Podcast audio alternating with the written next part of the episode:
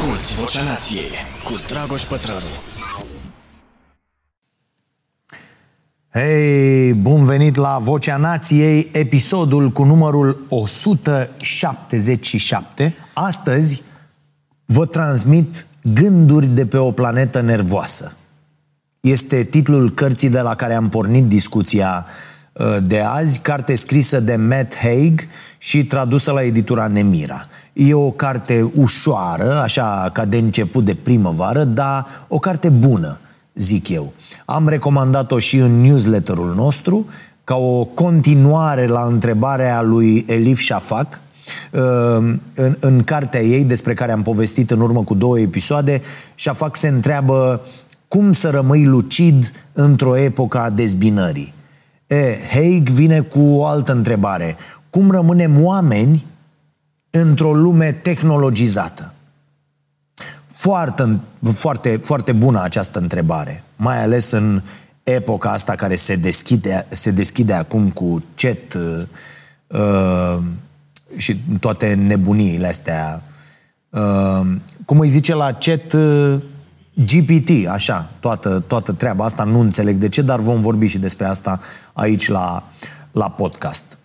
Așadar, cum rămânem oameni într-o uh, epocă ce atrage atenția, într-o lume care se joacă efectiv cu mințile noastre și ne face să fim permanent nervoși și foarte grăbiți.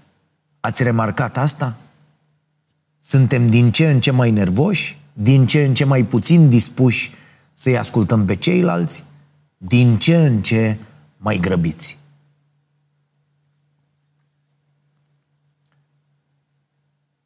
Problemele vor apărea mult mai târziu, când vom realiza că am alergat ca tâmpiții și n-am ajuns nicăieri. Uh, am pornit de la această carte și pentru că pregătim, uh, eu și Anca, un material mai mare despre gândirea critică și despre ignorarea critică.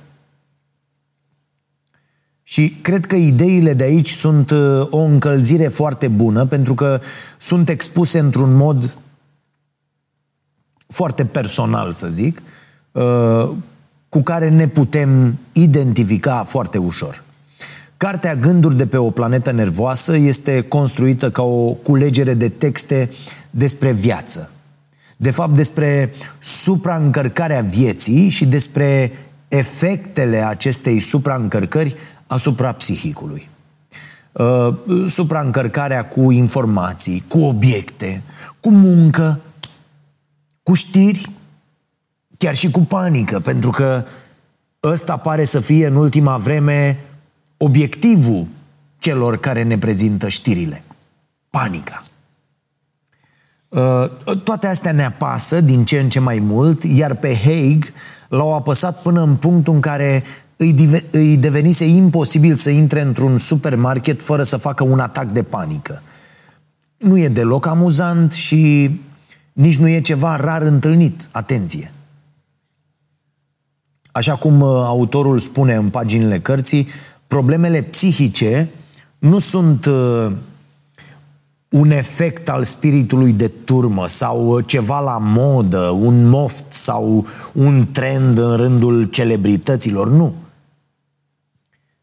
Și cred că deseori ajută mai mult poveștile astea mărunte ale unor oameni în carne și oase, pe care îi vezi măcar un, în poze și pe care Uh, uh, poți să-i asculți, oameni cu care te identifici, decât teoriile despre ce înseamnă anxietatea și cum să o rezolvi.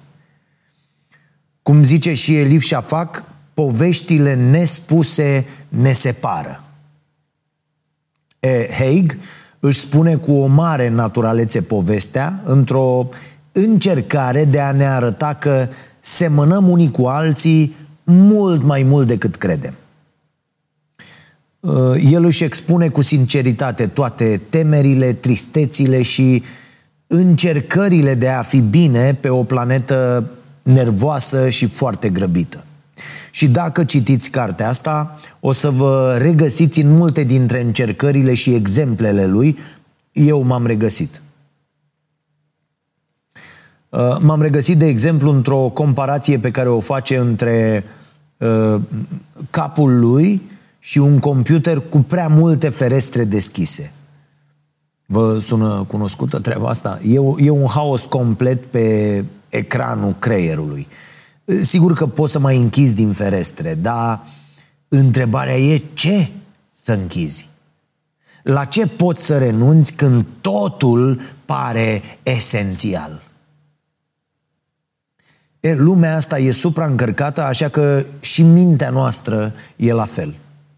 Din moment ce ne putem gândi la orice, e normal să ne gândim la tot, nu?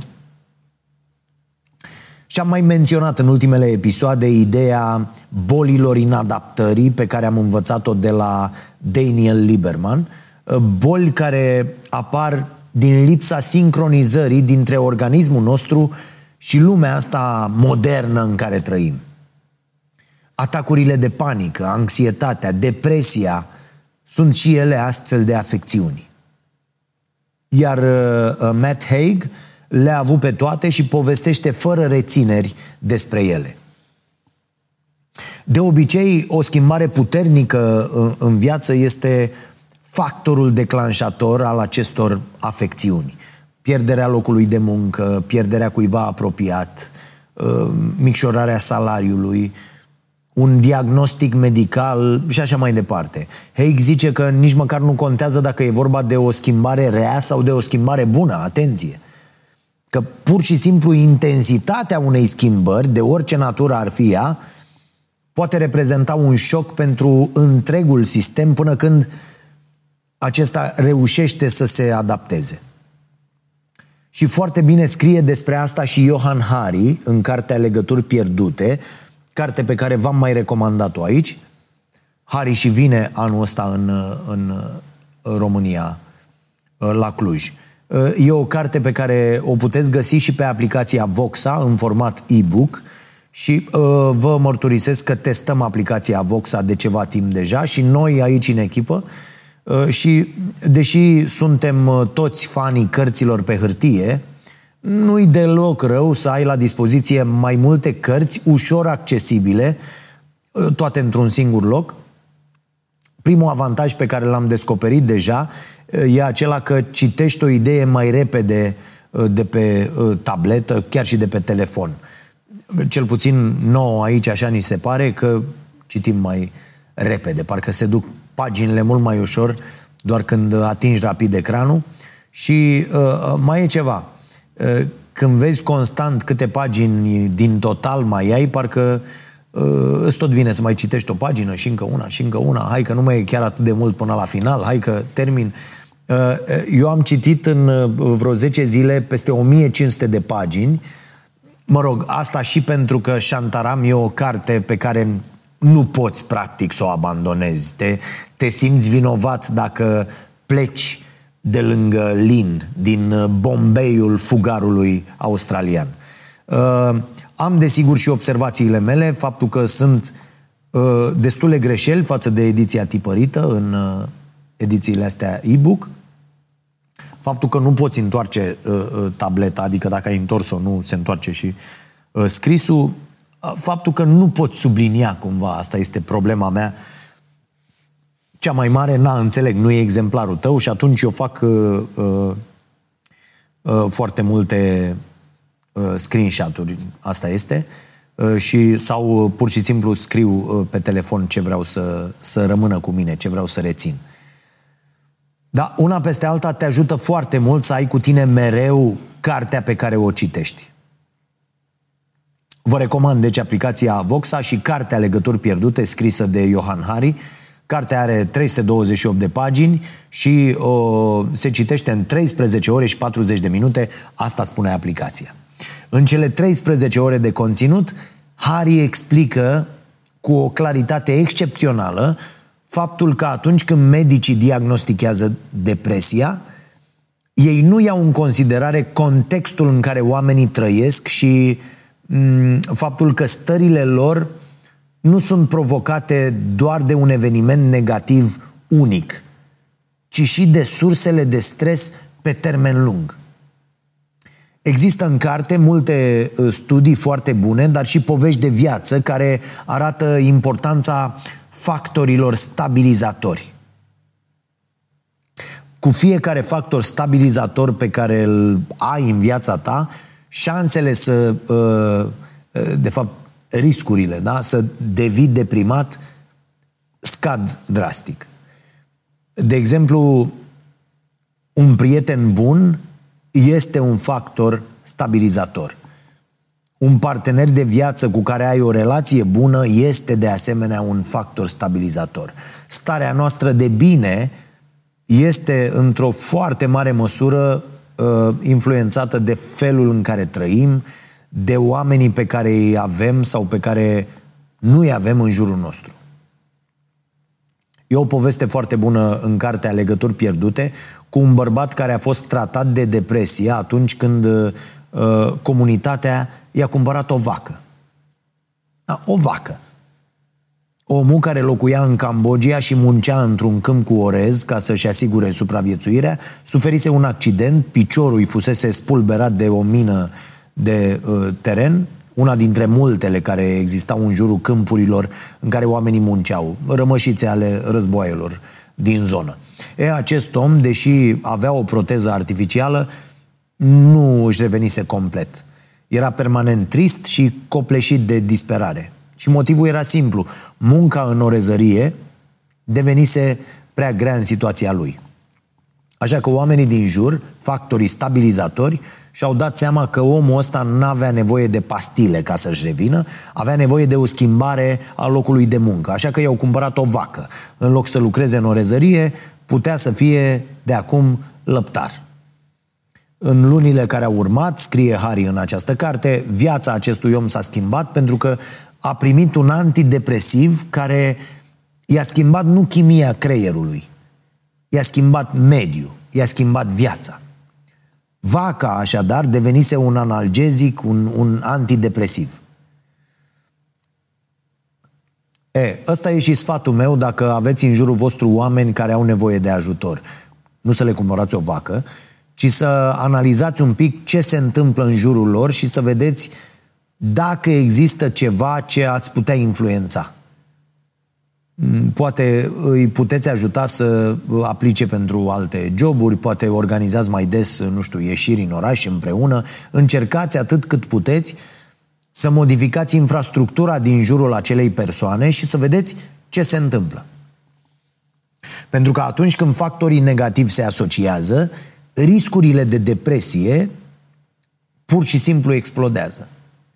Gândiți-vă așa, ai un job stresant, cine n-are, ești prost plătit, ai o muncă în care nu găsești sens, poate alții găsesc, dar tu nu găsești sens, locuiești într-un oraș aglomerat, poluat, stai o grămadă în trafic, toată lumea e nervoasă pe lângă tine, da? Uh, uh, un oraș pe care nici nu-ți face plăcere să-l străbați ca să mergi la muncă și înapoi acasă, iar peste toate astea apare la un moment dat un eveniment negativ, uh, Doamne ferește, decesul cuiva din familie, o boală, pierderea locului de muncă, așa cum e el nenorocit, la un factor de, de stabilitate. E, dacă te găsești în situația de a nu avea prea mulți factori stabilizatori în acel moment, adică prieteni buni, familie cu care să, să vorbești, uh, pe care să o vizitezi, Uh, un, un partener, o parteneră, atunci riscurile de depresie sunt foarte, foarte mari. Cu siguranță fiecare dintre voi cunoaște cel puțin o astfel de persoană, dacă nu cumva a fost uh, uh, măcar o dată într-o astfel de situație. Uh, foarte frumos concluzionează Harry că anxietatea și depresia nu sunt probleme cauzate de funcționarea greșită a creierului, ci de funcționarea greșită a vieții. Am spus asta și data trecută, unii dintre voi mi-ați scris, am discutat și la sesiunea de uh, uh, întrebări și răspunsuri cu abonații plătitori uh, luni seară, după ora 19. Mi se pare o idee foarte bună de reținut. Și sunt atât de multe moduri în care viața noastră funcționează greșit, nu? Multe dintre lucrurile despre care povestim aici și la emisiunea Starea Nației sunt exemple de moduri în care viața noastră funcționează greșit. Dar dacă schimbarea și intensitatea, intensitatea schimbării reprezintă un șoc pentru întregul sistem, cum zice Haig, ce se întâmplă atunci când schimbarea nu este doar una personală? Ce se întâmplă când schimbarea afectează pe toată lumea? E, într-un capitol din Gânduri de pe o planetă nervoasă, capitolul care se numește Omul din peșteră, Haig propune un exercițiu bun de imaginație apropo de efectele acestor schimbări și de bolile de inadaptare. Zice așa, imaginați-vă că un om dintr-o peșteră a fost înghețat timp de 50.000 de ani, uh, cumva avem treaba asta că dacă băgăm oameni în congelatoare, ei vor fi ok dacă îi scoatem peste 50.000 de ani. Și imaginați-vă că uh, sloiul ăsta de gheață în care omul a fost, s-a topit în, și asta s-a întâmplat în fața supermarketului local. Persoana din peșteră se trezește, uhuhu, ha, ha, intră în supermarket și uh, ușile automate se închid ca prin magie. Dintr-o dată vede o mulțime de oameni, de culori, da, cărucioarele de cumpărături se par niște monștri, niște bestii metalice, rafturile strălucitoare o zăpăcesc pe această persoană, intră în panică, vrea să fugă, se lovește de geamul din sticlă, lumea râde, haos total, nu? Asculți Vocea Nației, disponibilă pe iTunes, Spotify, SoundCloud sau pe starea nației.ro la secțiunea podcast. E, acea persoană din peșteră suntem de fapt noi toți. Da, sigur, suntem o idee mai obișnuiți cu supermarketurile, ă, dar din punct de vedere biologic nu ne-am schimbat de 50.000 de ani. Societatea, în schimb, s-a schimbat enorm. Se schimbă în continuare. Ă, așteptarea din partea noastră e să fim recunoscători pentru toată această schimbare. Ă, suntem norocoși că existăm pe lumea asta în acest moment. Așa ni se spune, nu? Nu există, domne, noroc mai mare decât să fii o ființă vie în secolul 21 în comparație cu a fi o ființă neolitică moartă, spune Haig în carte ironic. Însă în tot norocul ăsta trebuie să realizăm ce ne poate face lumea așa cum arată ea astăzi. Pentru că suntem doar niște oameni ai peșterilor ajungi, ajungi mai departe decât s-au așteptat mințile și trupurile noastre. De aici toate problemele pe care le avem de-a lungul vieții. Aceeași poveste se întâmplă și în cazul singurătății. Și singurătatea este tot o boală a inadaptării. Explicația e foarte simplă după ce înveți să o privești din perspectiva potrivită. Ideea e că noi, oamenii, cei care trăim azi, existăm doar pentru că cei care au trăit înaintea noastră au învățat să colaboreze. Așa cum spuneam și în episodul anterior, existăm astăzi pentru că acei oameni care trăiau în triburi mici au împărțit între ei mâncare și au îngrijit pe cei bolnavi. Vânătorii cu legători nu puteau funcționa altfel decât ca un grup. Orice om care ar fi rămas singur într-o savană din Africa pentru o perioadă îndelungată s-ar fi aflat într-un pericol uriaș. Creierul i-ar fi transmis un semnal puternic și urgent că trebuie să facă tot ce poate ca să se întoarcă la grup, să se întoarcă acolo unde existența nu i-ar mai fi pusă în pericol. Așa că organismul nostru are instrucțiuni clare să supraviețuiască și să perpetueze specia. Și o să facă tot ce e nevoie ca să se mențină în siguranță. Mă rog, asta până când uh, industria de tutun și cea de alcool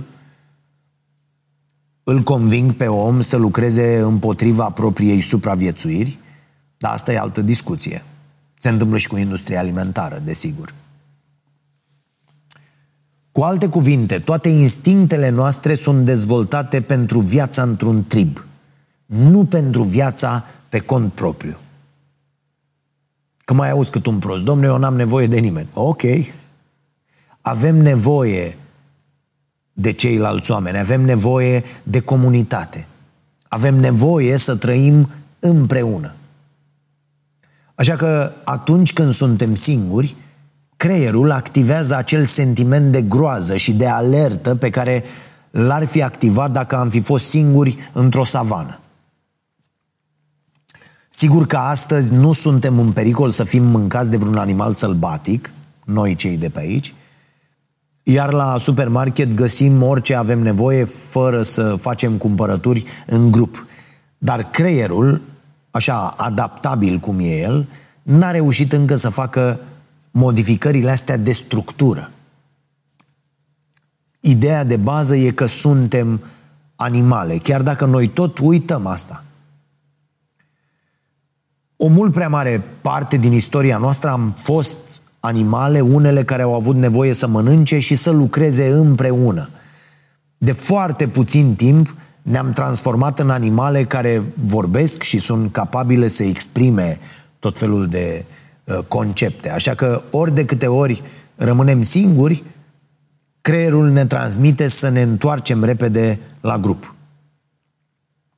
Neliniștea cauzată de singurătate s-ar putea să fie materializarea acestor semnale. Problema e că nu e suficient să ne alăturăm oricărui grup. Adică semnalele astea de neliniște pe care ni le dă creierul nu se rezolvă dacă te duci să te plimbi pe o stradă aglomerată cu foarte mulți oameni. Și așa cum am tot spus-o la acest podcast, singurătatea nu este același lucru cu a fi singur. Singurătatea nu reprezintă absența fizică a altor oameni, ci sentimentul că nu împărtășești nimic important cu altcineva. E despre sens că tot aici ajungem. Așa că avem nevoie de o altă persoană sau de un grup de oameni cu care să simțim că împărtășim ceva important, ceva semnificativ. Avem nevoie, deci, de apartenență. Ea dă apoi sensul. Noi credem în aceste lucruri și iată, facem asta, asta și asta împreună. Trebuie să simțim că ne pasă de acele persoane și că acelor persoane le pasă de noi. Că împărtășim bucurii și tristeți similare. Că însemnăm ceva pentru acei oameni și că viața lor nu e la fel fără noi. Uite, de asta sunt atât de frumoase și de importante sporturile uh, de echipă, uh, unde fiecare om are un rol bine definit, iar absența oricui uh, se simte. De fiecare dată când un singur jucător vrea să facă el totul de capul lui, echipa are de suferit.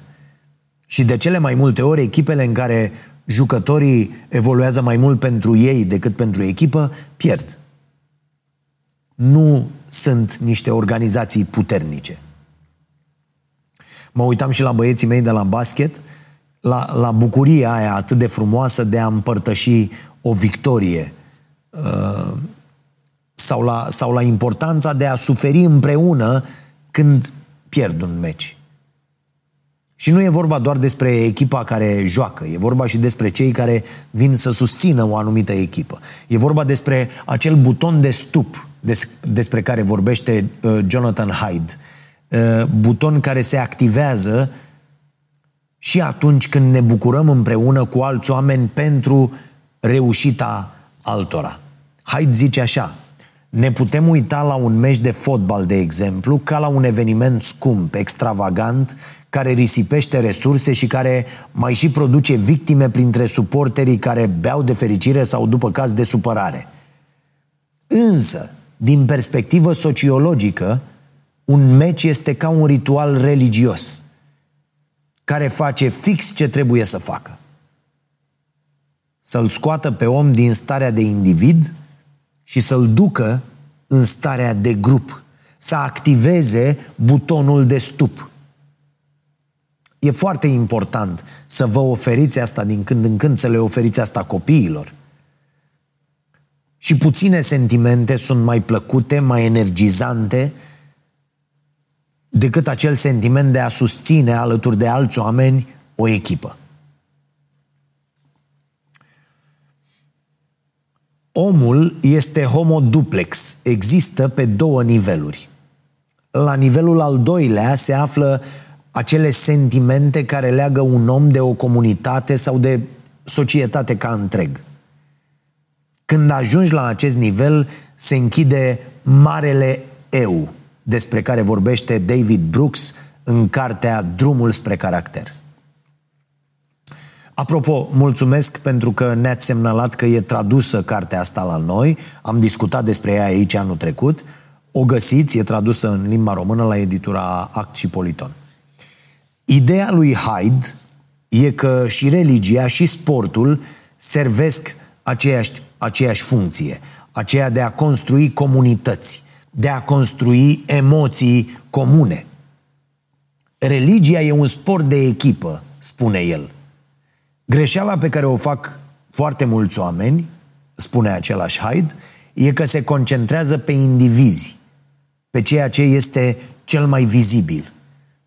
Adică se uită la un om religios și văd doar credința, pentru unii de neînțeles, într-o forță mai mare. Însă cheia nu e să te uiți la indivizi, ci să te uiți la grup și la practicile acelui grup și să observi că acele practici au scopul de a-i aduce pe oameni împreună. Problema e că bucuria asta, bucuria împărtășită de mai mulți oameni, eh, nu prea vinde. Frica, în schimb, ce ziceam și mai devreme despre cei care ne aduc știrile, frica, în schimb, vinde extraordinar de bine. De asta, preponderent, vedem în jurul nostru frică. La televizor, pe platformele sociale, peste tot. Vedem o supraîncărcare cu panică, spune Haig. În această carte, Gânduri de pe o planetă nervoasă. Iar peste asta mai vine și faptul că în prezent nu mai trebuie să ne imaginăm uh, catastrofele. Pentru că putem să le vedem cu ochii noștri. Până acum trei ani, știam așa, a fost nu știu ce, cu nu știu ce aviară, cu nu știu ce chestie, nu știam, bă, o pandemie serioasă, ce înseamnă de fapt. Când se întâmplă cât un dezastru, cum a fost și cu tremurul ăsta groaznic, sau cum au fost cu tremurele, uh, că au fost mai multe din, din Turcia și Siria, avem imagini de acolo în câteva minute. Primim constant informații despre tot ce se întâmplă în lume. Și cu cât mai îngrozitoare e o știre, cu atât mai mare va fi audiența celor care difuzează această știre. Vom vorbi mai multe despre asta și în episodul următor. Dar nu înseamnă că nu e important să fim conștienți de ceea ce se întâmplă în jur. Însă, după un anumit punct, fluxul constant de martori de la fața locului și de fotografii uh, și de imagini nu mai contribuie la informare, ci doar la teamă, la întreținerea panicii. Și am văzut asta foarte bine în timpul pandemiei. Nu iese nimic bun din această paralizie a minții în fața unor știri negative care nu se mai opresc pur și simplu. Mai ales dacă nu e ceva ce poți face tu ca să schimbi ceva, să faci lucrurile mai bune. Fluxul ăsta constant de panică contribuie mult la faptul că am uitat să mai facem lucruri frumoase împreună. Iar dacă ar fi să credem ce spun David Graeber și David Wengrow în cartea Zorii tuturor lucrurilor, în mare parte din istoria noastră a fost important să producem lucruri frumoase, să ne simțim bine, să ne distrăm. E interesantă și această perspectivă. Nu totul trebuie să fie util în acel sens al cuvântului. Nu totul trebuie să producă ceva. Nu totul este despre productivitate, uh, progres, creștere, despre un scop bine definit de a ajunge undeva. Unele lucruri Trebuie să rămână pur și simplu despre a petrece câteva ore bune în care să te simți foarte bine, în care să râzi. Și eu cred că le putem avea pe toate. Voi? Cred că putem să avem și artă, și sport, și tehnologie, și progres în același timp. Ar trebui doar să învățăm să ne stabilim mai bine prioritățile și să renunțăm să mai credem că avem nevoie de absolut tot. Cum spune Haig în această carte. E adevărat că astăzi alegerile par infinite. Însă viața are intervale de timp. Ar trebui să nu ne mai blocăm în alegeri, ci să le evaluăm cu intenție pe cele în fața cărora suntem puși. Să aflăm că e benefic pentru noi să facem o alegere și să dăm restul la o parte. Să ne eliberăm cumva de filozofia asta a consumerismului care se bazează pe faptul că ne dorim constant ce e mai nou și și mai nou, și mai nou și un model și mai nu știu și tot așa. Nu. Și uh, profit de ideea asta ca să vă vorbesc despre unul dintre sponsorii acestui podcast. Uh, mă rog, singurul sponsor, pentru că celălalt sponsor este Ceaiul Nației, mulțumesc. Prietenii noștri de la Server Config, care ne oferă soluții ca să ieșim din uh, rețeta asta a nefericirii, cum o numește uh, Matt Haig. Uh, cea în care vrem tot timpul următorul lucru în loc să ne dorim prezentul pe care îl avem. Pe lângă produsele refurbished, care sunt de cea mai bună calitate și pot să confirm asta din propria experiență, oamenii de la Server Config au și un magazin cu uh, produse second hand, produse care au, de pildă, mici probleme estetice. Uh, pe site-ul lor, serverconfig.ro slash outlet, pe care îl găsiți și în descrierea acestui video, uh, se află astfel de produse la aceeași performanță cu un produs refurbished, dar la un preț și mai mic. Iar diferențele de preț chiar sunt substanțiale dacă sunteți de acord să faceți un mic compromis de a ignora vreo zgârietură sau vreo îndoitură care nu afectează funcționarea produsului în sine. Obsesia asta noastră pentru perfecțiune nu ne-a adus în cel mai bun loc. Eu zic că merită să vă analizați un pic relația cu obiectele din jurul vostru și să vedeți ce contează mai mult. Contează ca un lucru să funcționeze bine sau să fie bibelou. Uh, vă lăsăm în descriere și un link unde puteți uh, unde găsiți explicații despre diferența dintre produsele refurbished și produsele second hand. Uh, puteți să le cereți oamenilor de la, de la server config, inclusiv poze reale, desigur, cu produsele de care sunteți interesați, înainte să le cumpărați. Uh, sfatul meu e să începeți să dați cât mai puțin bani pe obiecte și cât mai mulți pe experiențe frumoase, pe cunoaștere, pe ceva ce vă face plăcere uh, mai mult de câteva ore. Pe citit doar de dragul cititului, pe studiu de dragul studiului, pe lucruri care vă fac să vă simțiți bine. Pentru că viața mai e și despre asta, nu doar despre a ajunge undeva în viitor. Și apropo de asta, are Haig o idee foarte bună. Ce facem acum, zice el, uh, ce facem noi acum, seamănă mai degrabă cu ceva ce s-ar putea numi studii de viitor. Uh, Copiii sunt trimiși la grădiniță ca să se pregătească pentru ce urmează, adică școala adevărată. Uh, copiii merg în grupe pregătitoare, uh, adică, da, fac anumite activități care îi pregătesc pentru ceea ce urmează. Viața lor nu se întâmplă acolo în prezent, ci urmează să se întâmple după ce vor fi pregătiți la pregătitoare.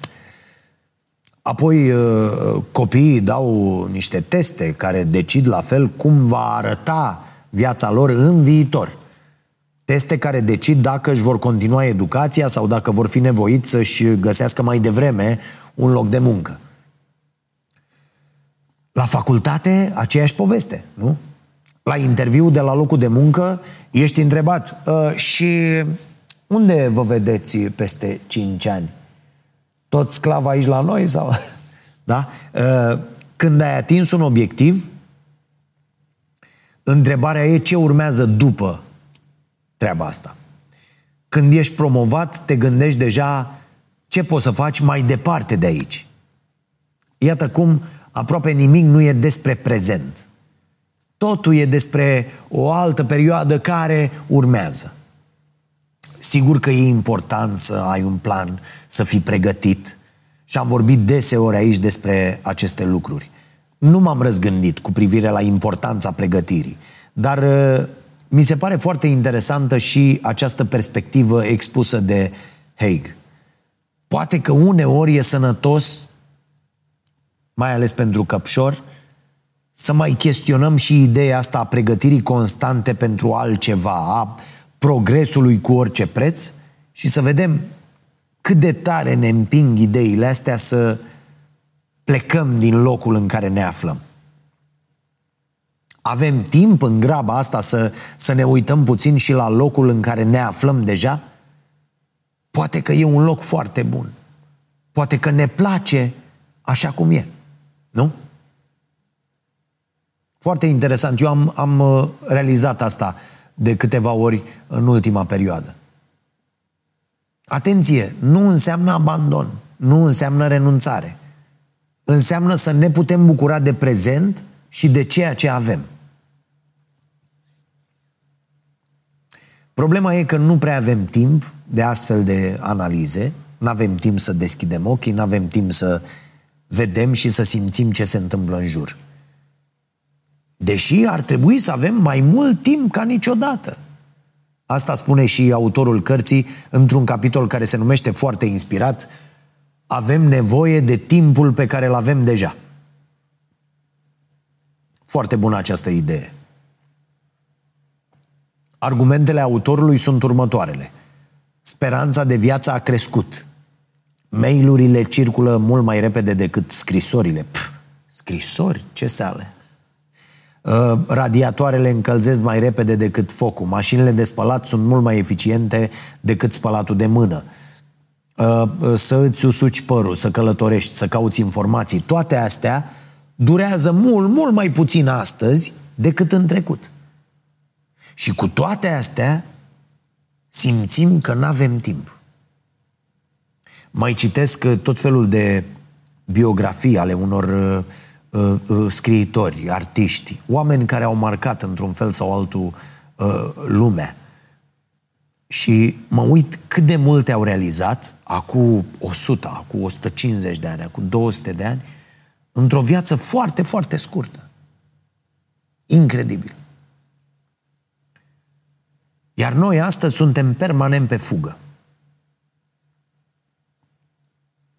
Cu cât ne dăm seama mai repede de asta, cu atât vom înțelege mai repede ce avem de făcut și ce schimbări trebuie să facem ca să ne putem bucura de viață.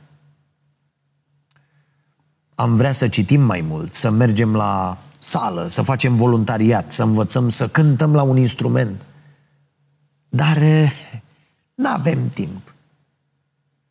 Pentru că oricâte ore am avea la dispoziție, o să fim supraîncărcați de toate lucrurile pe care credem că trebuie neapărat să le facem.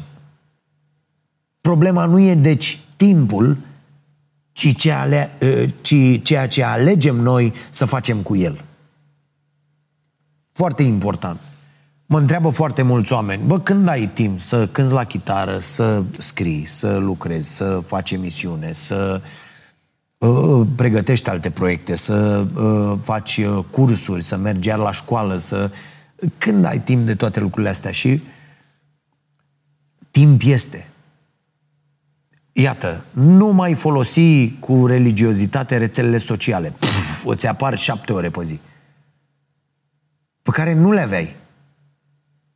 Încă șapte ore. Iată, organizează lucrurile astfel încât să nu mai fi nevoit să faci naveta. Puf, încă două ore. Și așa mai departe. Vă las cu această idee pe care o vom dezvolta în episodul următor, în care vom vorbi despre gândirea critică, dar și despre cum avem nevoie să învățăm ce să ignorăm pentru ca tot acest timp pe care îl avem deja să ne ajungă. Să vă fie bine și dacă puteți, să le faceți bine și celor din jur.